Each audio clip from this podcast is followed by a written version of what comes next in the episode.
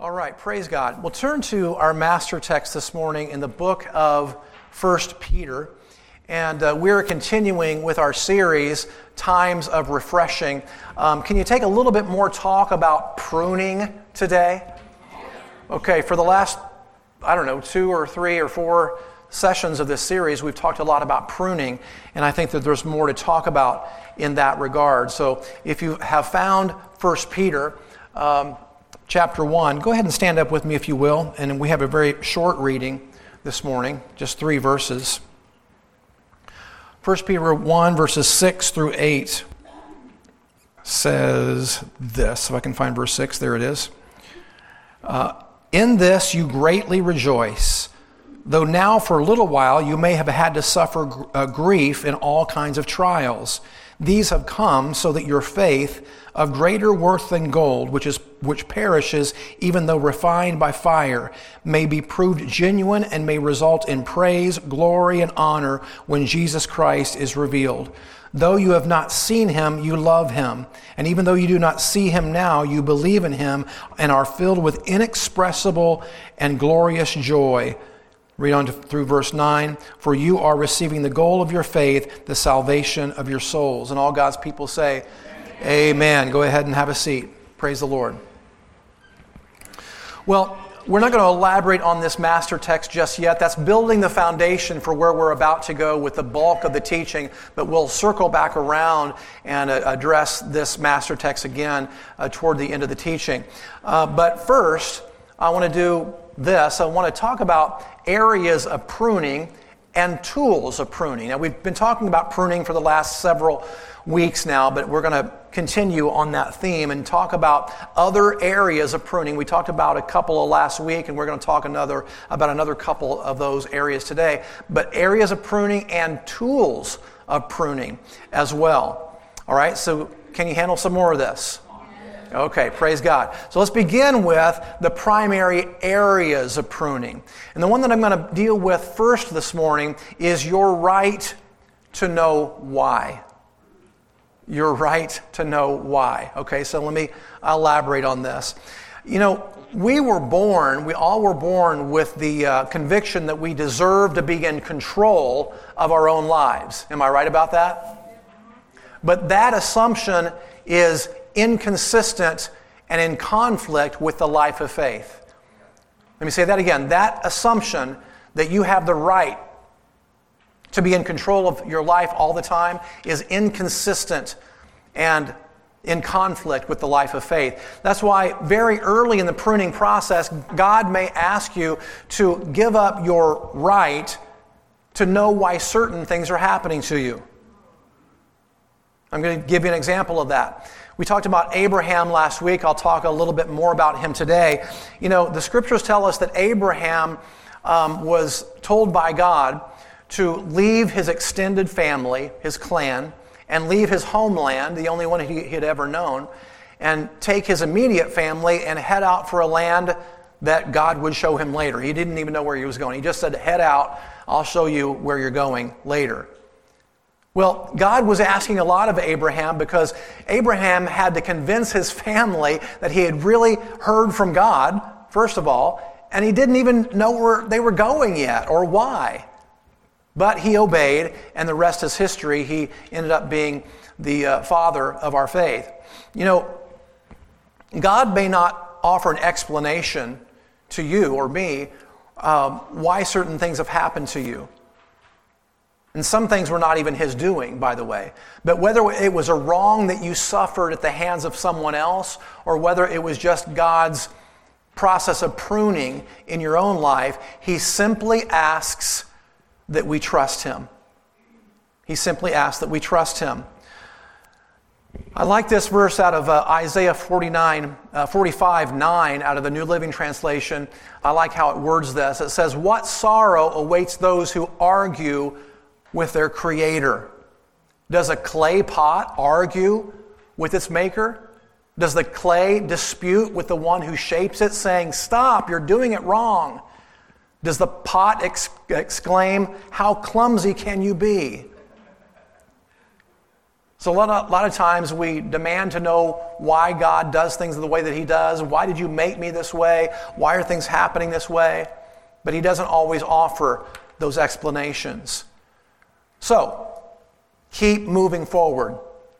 Keep moving forward. In time, it will all make sense and it will become clear how God has used the various experiences in your life to shape your character. Often we see those things in hindsight, don't we? You know, hindsight's 2020, as they say.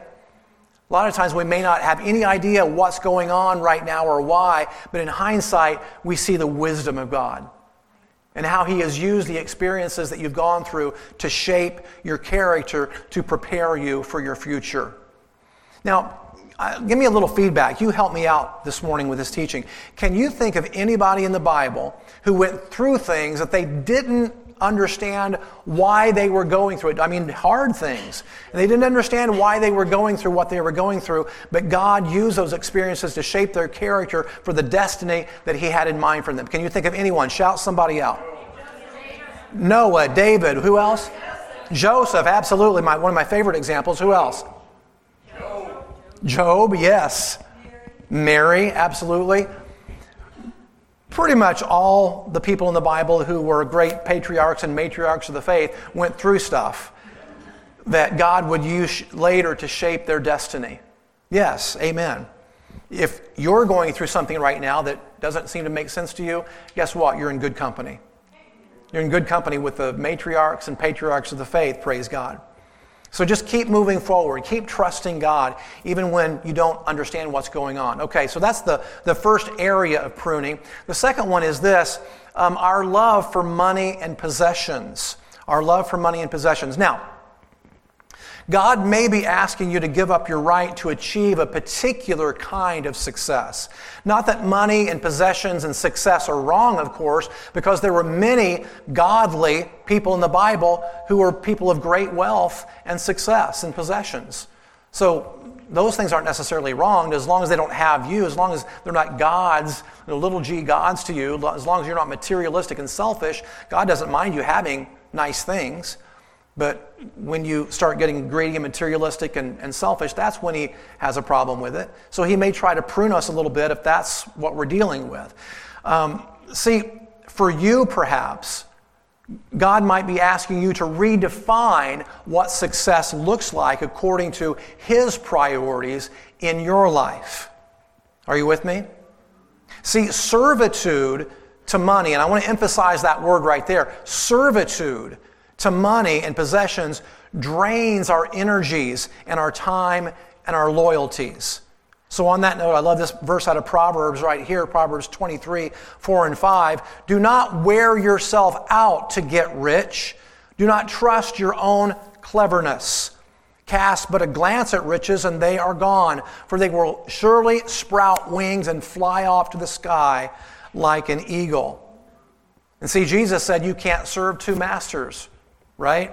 Because you'll either love the one and hate the other or vice versa. You know, Mark Suverkroop made a great observation uh, after service a couple of weeks ago that God's command for us to tithe a tenth of our income is an example of pruning in our finances. And I'd never thought of it that way before. I think that's a great point. Uh, you know, God prunes back the excess in our finances so that we can have room to grow even more. And see, that's the whole point of pruning. Is you prune back the excess so there's room to grow even more fruit. Isn't that what we've been talking about these last several weeks? So that can even be true in our finances. You see, if we allow God the process of pruning to continue even in our finances, then an exuberant freedom to bless others will emerge in its place as God blesses you with more. And that's that whole sowing and reaping process that we've talked so much about in the past uh, not only where your finances are concerned, but in several areas of your life, but certainly where your finances are concerned. So, those are the two only areas of pruning that I'm going to be talking about today because there's several that we've talked about already, and there's more that I'll talk about in, in subsequent teachings. But now I want to transition over and talk about the primary tools that God uses to prune us. Okay? Are you ready for this? All right, the first one is the Bible. That should be very obvious. The Bible is one of God's primary tools to prune us. You should be reading your Bible on your own so you can get in the book. The book of James says that the, the Word of God is like a mirror. And you look in the mirror of God's Word and you see yourself for how you really are, not what you thought you were, but how you really are. I think I've used the analogy in the past, I'll use it again today, that, uh, you know, I, I use readers now to, to read small print. Sometimes, you know, um, I'll, I'll go to the restroom and, and look in the mirror uh, without my readers, and I go, hey, for 57 years old, I look pretty good. But then, if I happen to go into the restroom with my readers on, and I look in the mirror, I go, oh, oh, wow. I didn't realize I looked like that. See, I looked in the mirror of truth and I saw myself how I really am, not what I thought I was. And when you look in the Bible, you see yourself for how you really are, not what you thought you were. And you'll read something in the Word of God and you'll go, oh, yep, I need to adjust that area of my life. Right? So the Bible is a very, very important primary tool of pruning that God uses in your life. All right? Um, but how about this next one? People in your circle. People in your circle, God will use as a pruning tool. People in your school, at work, in your extended family, and yes, even in your immediate family, in your household. This will include your kids and your spouse. Does God use your kids and your spouse as a pruning tool? Oh, yeah. Oh, yes. See, God uses marriage as a pruning tool. See, your marriage will test your character often, and so will your children. How many can give you an amen on that one? Yeah? See, we will have the opportunity to see the ugly truth about ourselves simply by how we respond when our family members drive us crazy. Right? See, the temptation will be to blame them for our reactions. Follow this thinking now. Our temptation will be to blame them for our reactions. But the truth is, in those moments, we get to have the opportunity to see a glimpse of ourselves that we may have never seen otherwise. And I'm not excusing the bad behavior of your family members, your spouse, or your kids. But if you respond to bad behavior with more bad behavior, then you get the opportunity to see yourself in truth as well. Am I making sense so far? And this is one of the beautiful things about marriage, by the way, because if you hang in there, God will use it to shape your character over the years.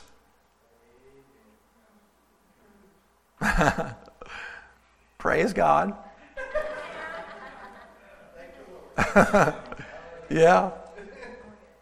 Some of you are going, I don't like that pruning tool. You better get used to it. That's one of the primary ones that God uses. Let's talk about a couple of other ones here. Um, people in authority, a boss, a spiritual leader, um, a husband, uh, people that are in authority, God will use those people as pruning tools in your life because people in authority may tell you to do something that you don't want to do. But you have to decide am I going to be humble and submit to my leader, my boss, my husband, my, my spiritual leader, whatever the case may be? Am I going to honor God by honoring this authority in my life? Or am I going to harden my heart and stiffen my neck?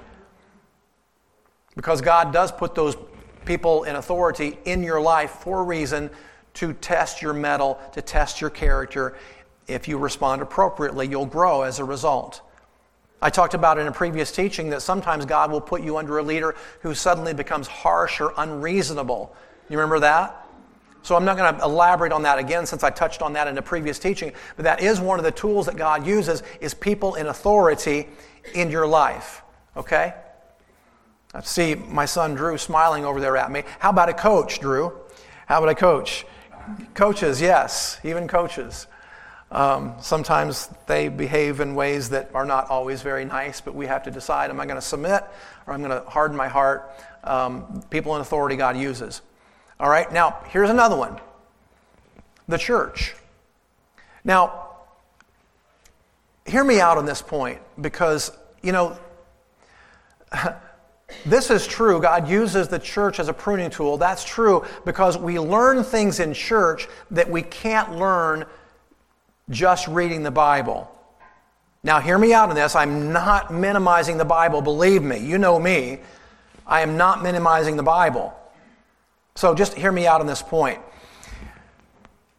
Acts 2:42 says this, they devoted themselves, talking about the early believers in the first century church, they devoted themselves to the apostles' teaching and to fellowship, to the breaking of bread and to prayer. Notice the language there. They devoted themselves to the apostles' teaching and to fellowship. It wasn't a casual thing. I'll go this Sunday if I feel like it. Well, it's not really that important. No, they devoted themselves to the apostles' teaching and to fellowship. Oh God, to get back to that in our churches today, that we devote ourselves to the apostles' teaching and to fellowship and the breaking of bread and prayer. Can I say this for a second? I'm going to get, since I got kind of a little bit strong in our worship time, which is, you know, not my usual method, but, you know, hey, I'm on a roll, so I'll just do it again. Because sometimes we just need to take our medicine. Do you agree with that? Um, and forgive me. I'm going to ask you to forgive me in advance for the strength of this statement, because this may step on a few toes. But if it if it hurts, let it hurt. If the shoe fits, wear it. If, you know, if you can't say Amen, say Oh me or something like that. Uh, people that, that have a, a low to moderate priority on the meeting of the house of God, that's a prideful position. You know why it's prideful? Is because, ah, I don't need to go today. I mean, I'm okay. I'm, I'm good. I'm good just the way I am. That's prideful. It's like you can't, you don't, you're so far along in your faith that you don't think you can get a single thing out of going to church today and grow in the Lord. That's prideful. Uh, that's like, that's extremely self serving and, and, and smug to just believe, no big deal, it's just church.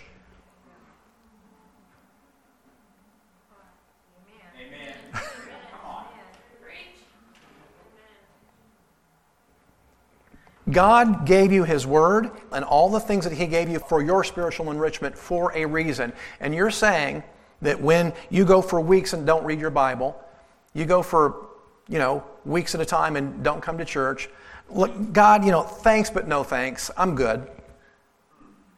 I'm so spiritually mature that I don't need that. Yes, I'm okay. That's prideful. You think way more of your spiritual condition than you really ought to. Okay. Moving rapidly along. yeah, just yeah, just let that sink in. Uh, well, I'll just tell you this. You know, before I ever became a pastor, my first, one of my first prior, I, I first came to the Lord. I was like a week old in the Lord. My commitment was I am never going to miss a meeting. If I know of a meeting, I'm going to be there because I knew how much I needed it. And, and I've never I've never slowed down on that. My, my, my, accelerator has just been pushed down even more um, since that time. I, if, if there was a meeting, I was there.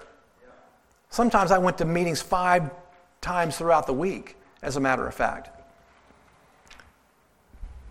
I crashed ladies' meetings, did all kinds of crazy stuff. Because I'm hungry for the Word of God. Where's our hunger for the Word of God? Where's our hunger, hunger to have people speak into our lives and teach us? It's a tool that God uses to prune you and to shape you and to mold you and to grow you. Why wouldn't we want to take advantage of all the things that God has put at our disposal to grow us? Praise God.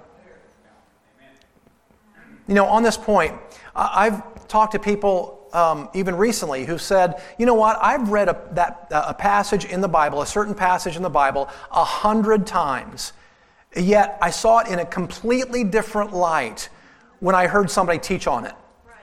You ever had that happen? Yeah, exactly. Which is another reason why church is so important because you see things in a different, different light. God will teach you through the sermons and the teaching. I've had two people just this week tell me that something that they read in the Bible um, was confirmed later on with the Sunday morning teaching.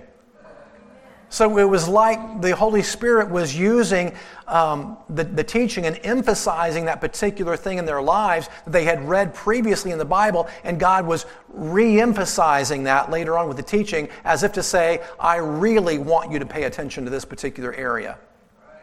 But two people tell me that just this week. And you know what? Even if you disagree with something that you hear in a sermon. You know, pastors aren't perfect. We can make mistakes sometimes. So even if you disagree with something that you hear in a sermon, you know what that does or should do? It should motivate you to dig into the Bible yourself and to get a firm conviction on that matter.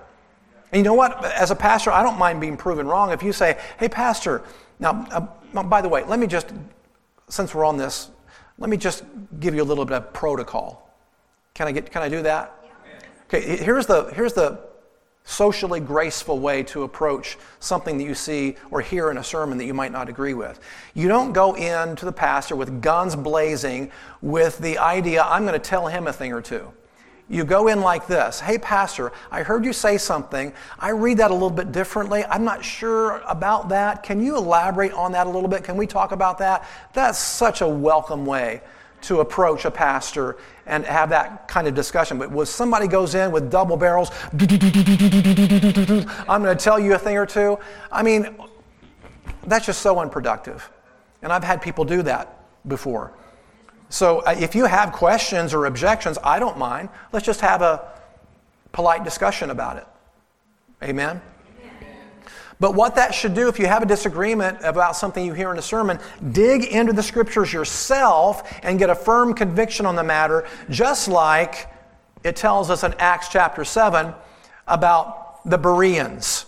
So let's read that together. Now, the Berean Jews were more noble, of more noble character than, the, the, than those in Thessalonica for they received the message with great eagerness and examined the scriptures every day to see if what Paul said was true. You don't have to take and probably should not take everything that I say hook, line, and sinker. Go read it yourself. Go study the Bible for yourself. There's no shortage of Bibles. You got about 20,000 versions of them on your phone, for Pete's sake. And you probably have six or eight hard copies at home. Go study it out for yourself. Hallelujah. All right.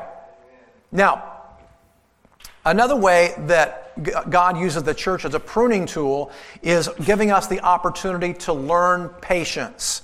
Now, hang with me on, on this. I'm going to elaborate on this for quite a long time, quite a few minutes here.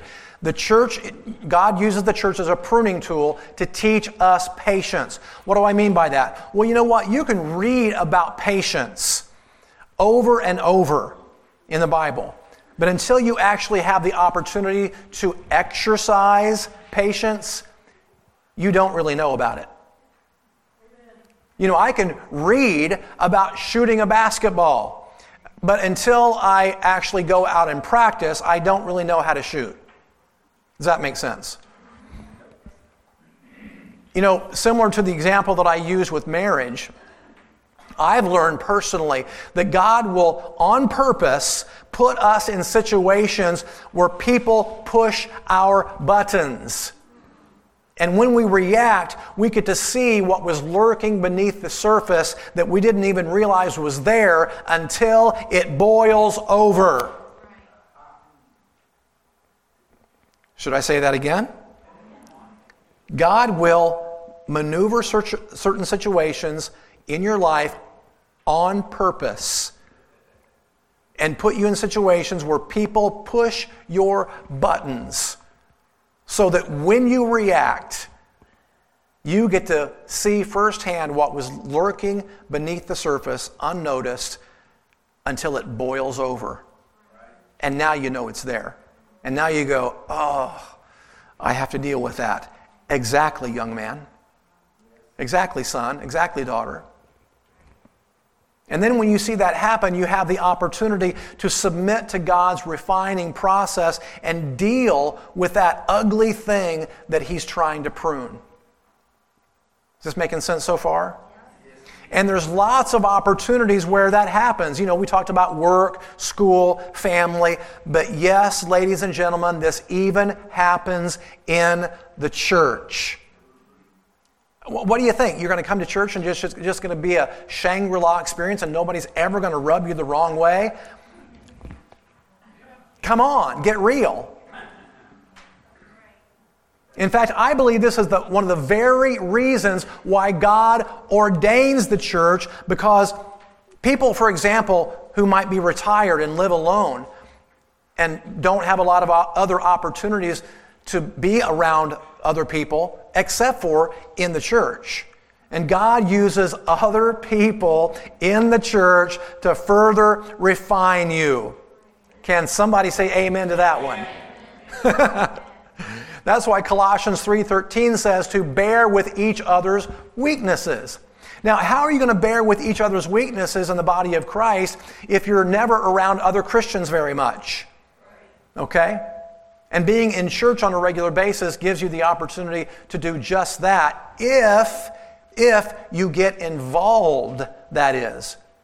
Now, if you come in late and you leave early every Sunday and you never engage with anybody, and if you never serve alongside someone, and if you uh, never get involved in small groups, then you still may not have the opportunity to chisel one another.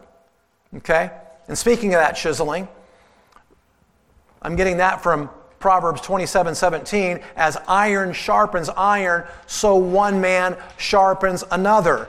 That means sparks are going to fly. There's going to be friction sometimes as one man or woman sharpens another. That's why it says that. Okay? But when you start doing life together, then you're going to have lots of opportunities to exercise patience. When you start doing life together in the church, you're going to have lots of opportunities to exercise patience. Now, as I look back over my years of pastoring, I can see how God's hand has been at work in my life, pruning me. And you know what? He's used the church to do it in my case as well. See, pastoring is not an easy job, and I've had the opportunity to walk away many times. And as a matter of fact, I've wanted to walk away more times than I can count. Um, but if I would have done that, you know, I would have never grown. And I wouldn't be bearing some of the fruit that I'm bearing today. Praise God. Hallelujah. And as I look out on the other side of the pulpit, I can see that God has been pruning other people too, or at least trying to trying to. What do I mean by that? Well, some people walk away at the first sign of trouble, folks. The first sign of trouble. You know, I love, by the way, you know, I, I mentioned that some people walk away at the first sign of trouble, but we have a group of people in this church, the elders, who have refused to do stuff like that. They've refused to do that sort of thing. You know, our elders and I do agree on just about everything. That's so, such a blessing to be so united like that with our elders. But there have been a couple of occasions in years past where there's been sharp disagreements. But you know what? Our elders did not allow those occasions to disrupt what God is doing in this church or disrupt their own lives or disrupt our relationship. You know what? They're still here. They're still plugged in. They're still working for the, advancement of the gospel, and they're still bearing much fruit. Praise God. And you know what? When, when you can do that, when you can have a sharp disagreement with someone and then work that out and just move on, you know what that is? That's a sign of maturity. I know I can depend on people like that, and God can depend on people like that. But when people just run away at the first sign of trouble, that's a sign of immaturity. Amen. Immaturity. Hallelujah.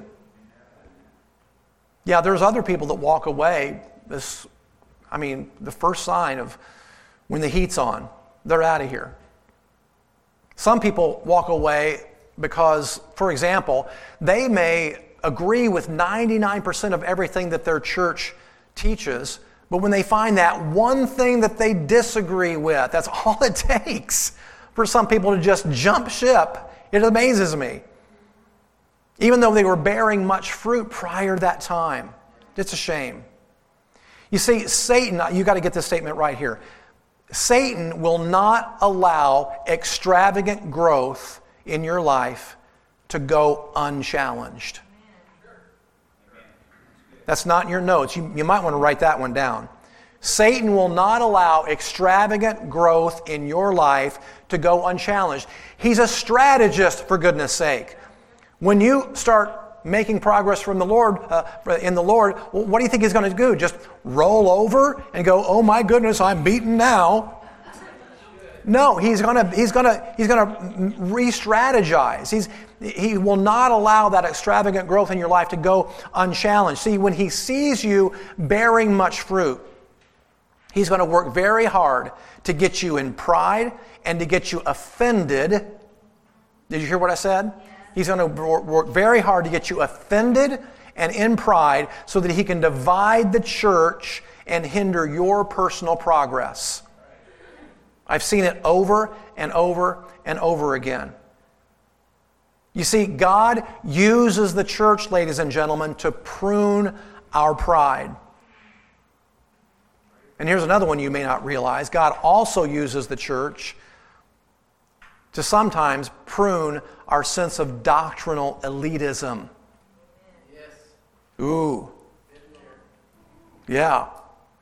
But some people will not submit to that level of pruning. Other people may jump ship simply because things begin to unravel in their personal lives and they, they can't take the heat when that happens. They hit hard times in their marriages, for example, and rather than allow the, the people of God to gather around them and support them and speak into their lives, they disconnect. Maybe because they're embarrassed. I don't know. There's many different reasons. But they disconnect during those times and then their marriages just implode. We've seen that happen too. That's very sad. Or some people simply don't want to submit to the painful shaping process that God will require of all of His children from time to time at different stages of their lives. And when it looks like the leadership is challenging them to come up to a higher level, they back away because they don't like that discomfort.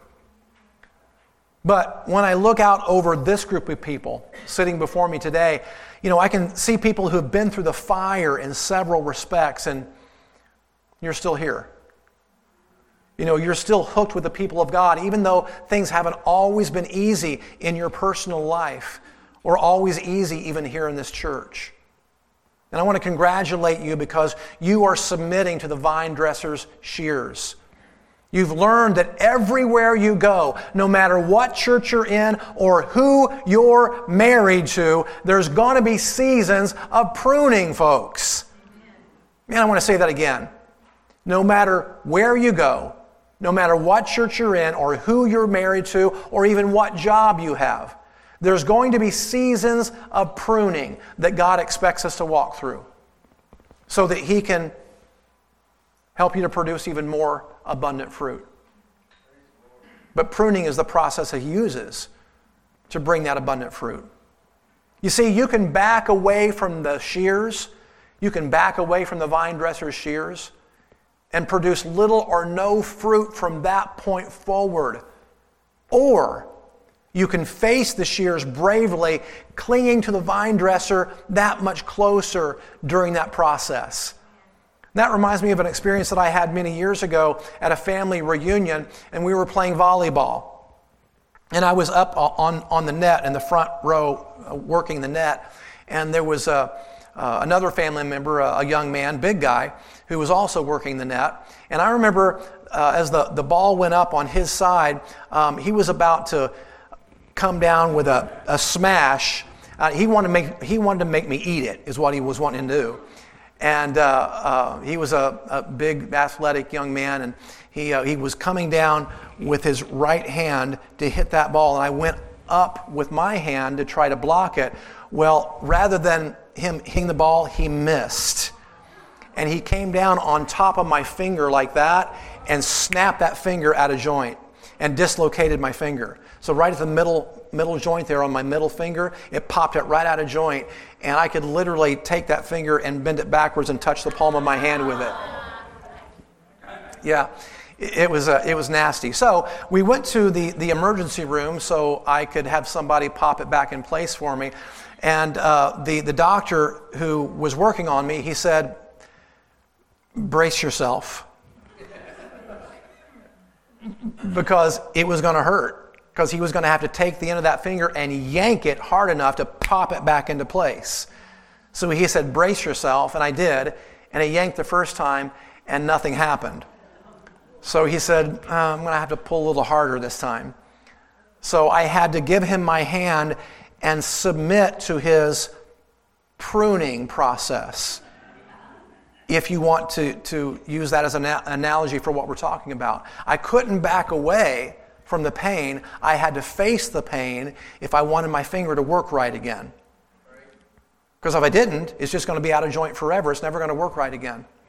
So I submitted my hand to his pruning, if you will, and he yanked and pop, popped it back into place, and I went, thank you very much.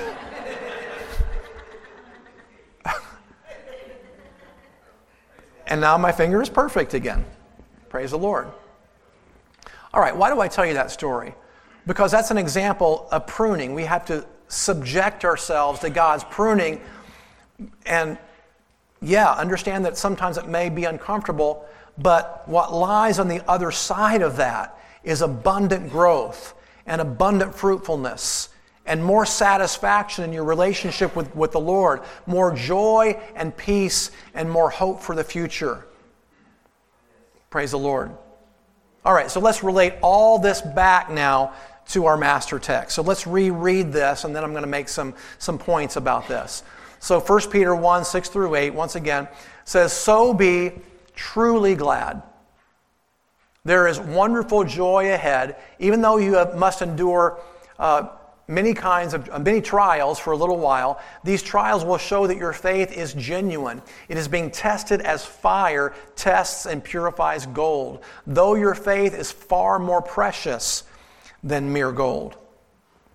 Reading on. So when your faith remains strong through many trials, it will bring you much praise and glory and honor on the day when Jesus Christ is revealed to the world. You love him even though you've never seen him.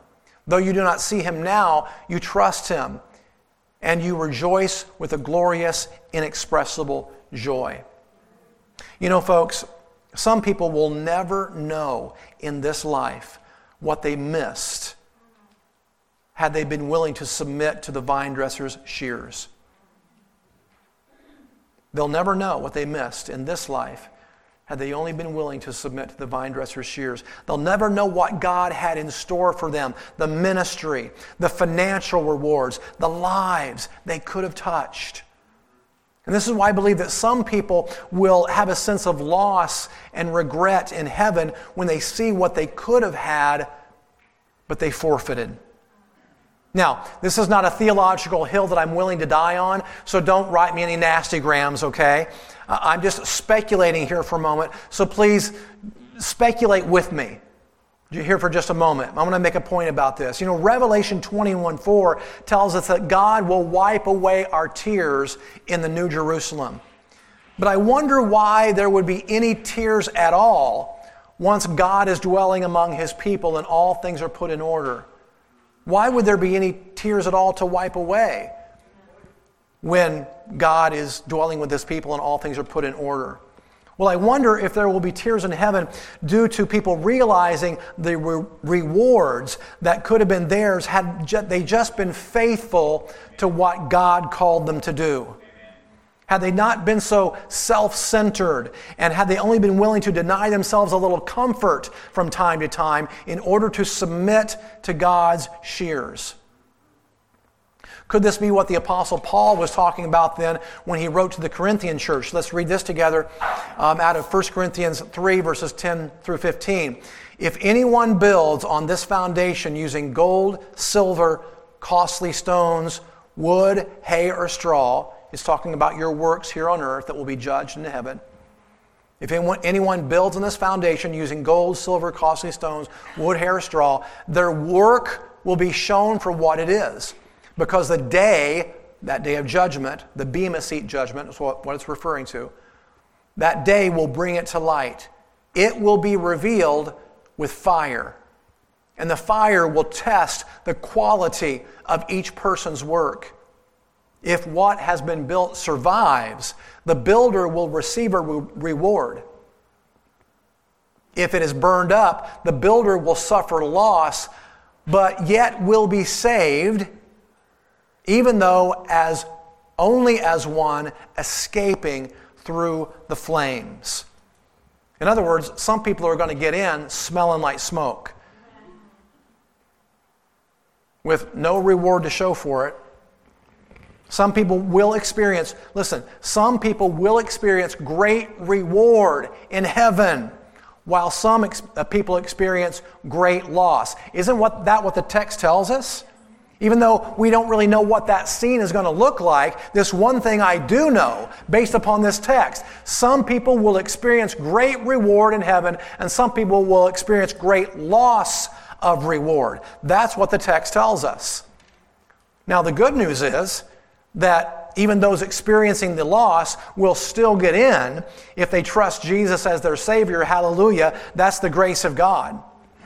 But as far as the works that you did here on earth, see, look, look, if you're a Christian, if you love the Lord, at the Bema Seat judgment, um, all of your sins, I've heard people explain what the Bema Seat judgment is going to look like, and they say that all your sins are going to be shown up on a, on a screen for everybody to see and God to judge. That's not going to happen for the Christian. Your sins are under the blood. When you get to the Bema Seat judgment, your sins aren't even there anymore. It's not your Bema Seat judgment for the Christian isn't about your sins. That's for the unbeliever. Their sins will be exposed and judged. But the Bema Seat judgment, your, your and my sins are not even going to be an issue because Jesus washed them away with his blood. But what will be judged? Our works here on earth to determine whether or not we get a reward when we get in. That's how the Bema Seat judgment works. So, hallelujah, those that, that don't have a reward, if they trust Jesus, they still get in. But there are different levels of reward in heaven. Not everybody's going to be rewarded the same. Some people think, I, I think that heaven's going to be like some sort of heavenly socialism where everybody's the same. That's not what heaven's going to look like. Some people are rewarded, and some people have loss of reward. Okay? Now, don't you want to get into heaven with a reward? Yes. Amen. Well, if that's what we're after, then we're going to have to pay better attention to how we live here and now. We're going to have to allow God to prune us, and that means stop living for just our own comforts, our own pleasures, and our conveniences 24 7. God's called you and me to, to an army of God a, a, a, titanic conflict between the kingdom of light and the kingdom of darkness that you have been called to be engaged in. He did not call you to some sort of spiritual La-Z-Boy recliner experience. It's not what this is. Okay? We're going to have to allow God to prune us and stop living just for our own comforts, pleasures, and conveniences. See, ladies and gentlemen, God has a call on each and every one of your lives. You're here for a reason. Some of those calls are big and very noticeable to everyone, and some are behind the scenes, but He has a call on your life. He's a call on your life. But you'll never find it as long as your comforts and your rights are your highest priorities. You, it, you, you take up your cross and follow Jesus. That's what he said. You take up your cross and follow Jesus. And that's a good news thing because, man, if you follow Christ, I mean, you're, you're going to leave some things behind, but He's going to give you so much more that you never even dreamed of or imagined. But the leaving behind of certain things, as He prunes those out of your life, may be uncomfortable at first. So, what is God saying to you today? Is there something he's asking you to give up? And it may not even be something necessarily sinful. It could be just something that takes up way too much of your time, way too much of your, your energies, your attention, your thought life, etc. But it could be something sinful. And if it is, you need to deal with it. What is God saying to you today? Is there something He's asking you to give up so that you can draw closer to Him, to be more effective for His kingdom? Is there something He's asking you to do? To walk in His presence more intimately, maybe? Something to do that He's instructed you to make a bigger impact on the world around you for His kingdom, perhaps? Fill in the blank. There's not a single person in this room, brothers and sisters, that God is not trying to prune. The question is will you let Him? Will you let him? Your destiny depends on how you respond to that question. See, God is trying to get all of us to the place that we're bearing much more fruit. But so often we don't recognize the tools that He uses, which is why we're on this series. So if you haven't caught all of these teachings in the series, I would encourage you to go back and listen to all of these on the website because each one builds upon the next. We have to recognize the process of pruning that God uses and the tools that He uses so that we don't misunderstand what's happening when pruning takes place. But thank, thank God, He's teaching us to recognize how pruning comes and how to respond to it so that by this time next year, you could be bearing way more fruit than you've ever had in your entire life. You could be bearing way more fruit than you've ever bore your entire life, this time next year, if you begin to recognize how God prunes you and you respond to Him asking you to do the pruning in certain areas of your life. Because if you don't do it, sometimes God steps in and does it for you. Praise God. All right, I'm almost done. You know, you may not always know what God is doing behind the scenes in your life. He simply asks us to follow him blindly, sort of like that picture on the screen there. He simply asks that we follow him blindly at times, trusting that he knows what he's doing, even when it seems like that everything is out of control in your life. And I believe the Holy Spirit is saying to us today to do as the disciple John did at the Last Supper and just lean back on the bosom of Jesus and relax, knowing that your future is in his hands. You know, folks, one of the greatest signs of faith, listen to me, one of the greatest signs of faith, of great faith, is when you can follow God on blind faith at times, when you don't understand what's happening. And that's where I want to leave you with again a passage that I left you with last week. And I'm going to end our time together today with the same passage because it's during those times when you don't understand what's happening that you need to be encouraged about God's intentions toward you. And that's where I love Jeremiah 29 11, which once again says, For I know the plans and thoughts that I have for you, says the Lord plans for peace and well being, and not for disaster, to give you a future in a hope. That's God's intentions toward you even when it looks like, like in the case of Moses and Joseph and a lot of the patriarchs of the faith that you, you threw out there when I asked the question, who are some people that you can think of that went through those times of pruning, that they didn't understand what was happening, that God was preparing them for the future? You, you, you threw out several names. Well, those are people that went through this process when they had no idea what was going on. Everything was in disarray. Everything was out of control. They were going through emotional pain and trauma. And when you're going through a situation like that, they always, you always have to be reminded of God's intentions toward you. That He loves you. All He's trying to do is prune things out of your life that are hindering your progress so that you can bear more fruit later. And He does that even at the risk sometimes of you misunderstanding His methods and His intentions toward you. And that was kind of what was happening with the, in the time of Jeremiah. Because people's prayers weren't being answered, people were in rebellion. And he sent Jeremiah to tell them, Look, You've been saying a lot of bad things about me, God said. You've been accusing me of some, some terrible things. But you know what? I know the plans I have for you, says the Lord. Plans for peace and well being and not for disaster, to give you a future and a hope. So stick close to his side, regardless of what you're going through. Stay close to his side. Let him take you through that valley of the shadow of death so he can bring you to the mountaintop later on. Donna, would you come and play something, please? Stand with me if you would. Close your eyes with me. I just want to start to come to a close here before we pray. I just want you to have, as we've been doing through this series, we've done, been doing this quite a bit more during this series where we've been asking you to just, just have a, a private time between you and the Lord. I, I just, I felt like the Holy Spirit told me at this morning before I even got here, I felt like the Holy Spirit said to me that some people have been squirming through this series.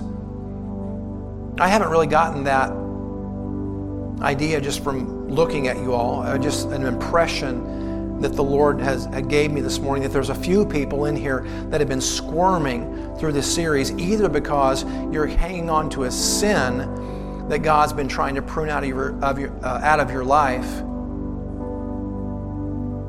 and you've been dragging your feet and dealing with that thing.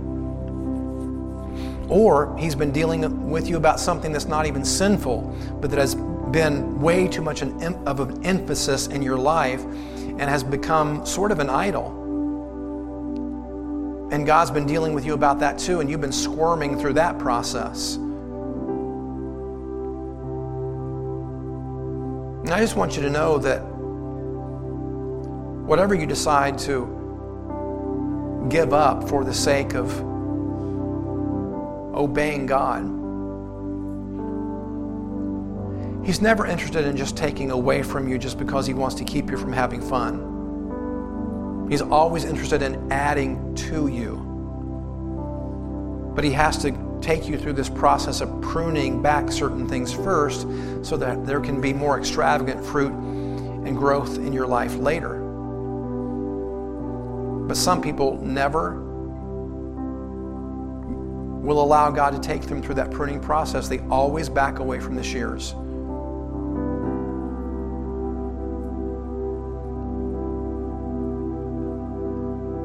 I believe the Holy Spirit is just saying to those of you that may be dealing with that process right now, my son, my daughter, it's not my intention to harm you. It's my intention to bless you. It's my intention for you to enjoy my presence before because I think many of you in the room right now, some of you, don't even enjoy your relationship with the Lord that much. Sometimes you, you think it's drudgery. And the Lord wants you to enjoy your relationship with Him. But sometimes we have to allow ourselves to pass through that refining fire before we get to that place where we're really enjoying our relationship with the Lord like never before.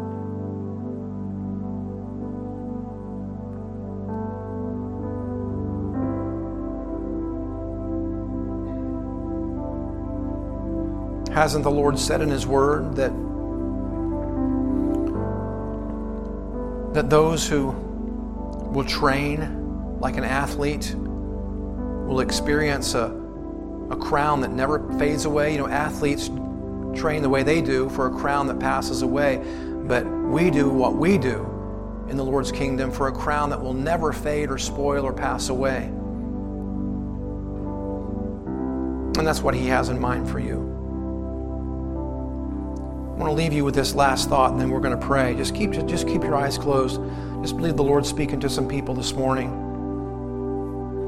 The scriptures also tell us that in a great house, there are articles, but both for honorable use and those for dishonorable.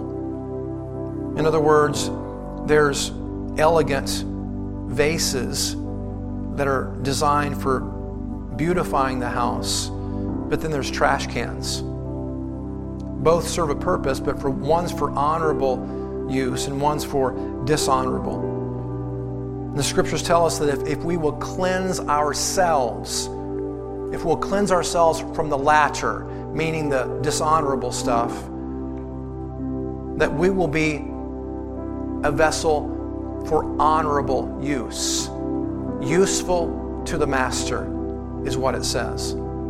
I just believe the Holy Spirit's saying to you that, my son, my daughter, I, I want you to be a vessel of honorable use that's useful to me. But if you refuse to let go of these things that I've been dealing with you about in your life, you'll never get there.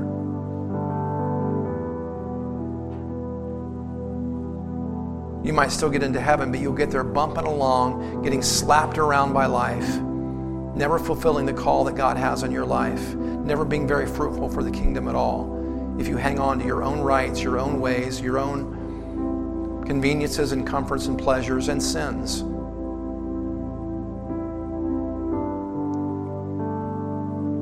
And yes, I think this, there's people in this room right now that fit that category. And God's talking to you right now. And you know what? It may be a majority of the people in the room because some people may be dealing with sinful things that God is dealing with, but there's others of you that may not be dealing with something sinful at all. You're just, God's talking to you about making some adjustments in your life that you've drug your feet in, in, in responding to.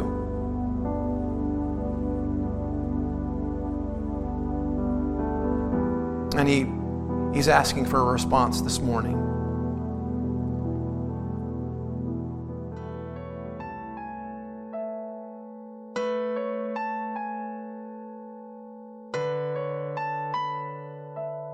You've been listening to the teaching ministry of Pastor Andy Robbins and Blessed Life Fellowship. For more teaching and ministry resources, go to the church website at www.blessedlifefellowship.org. Thanks for listening, and may God's grace and favor shine on you.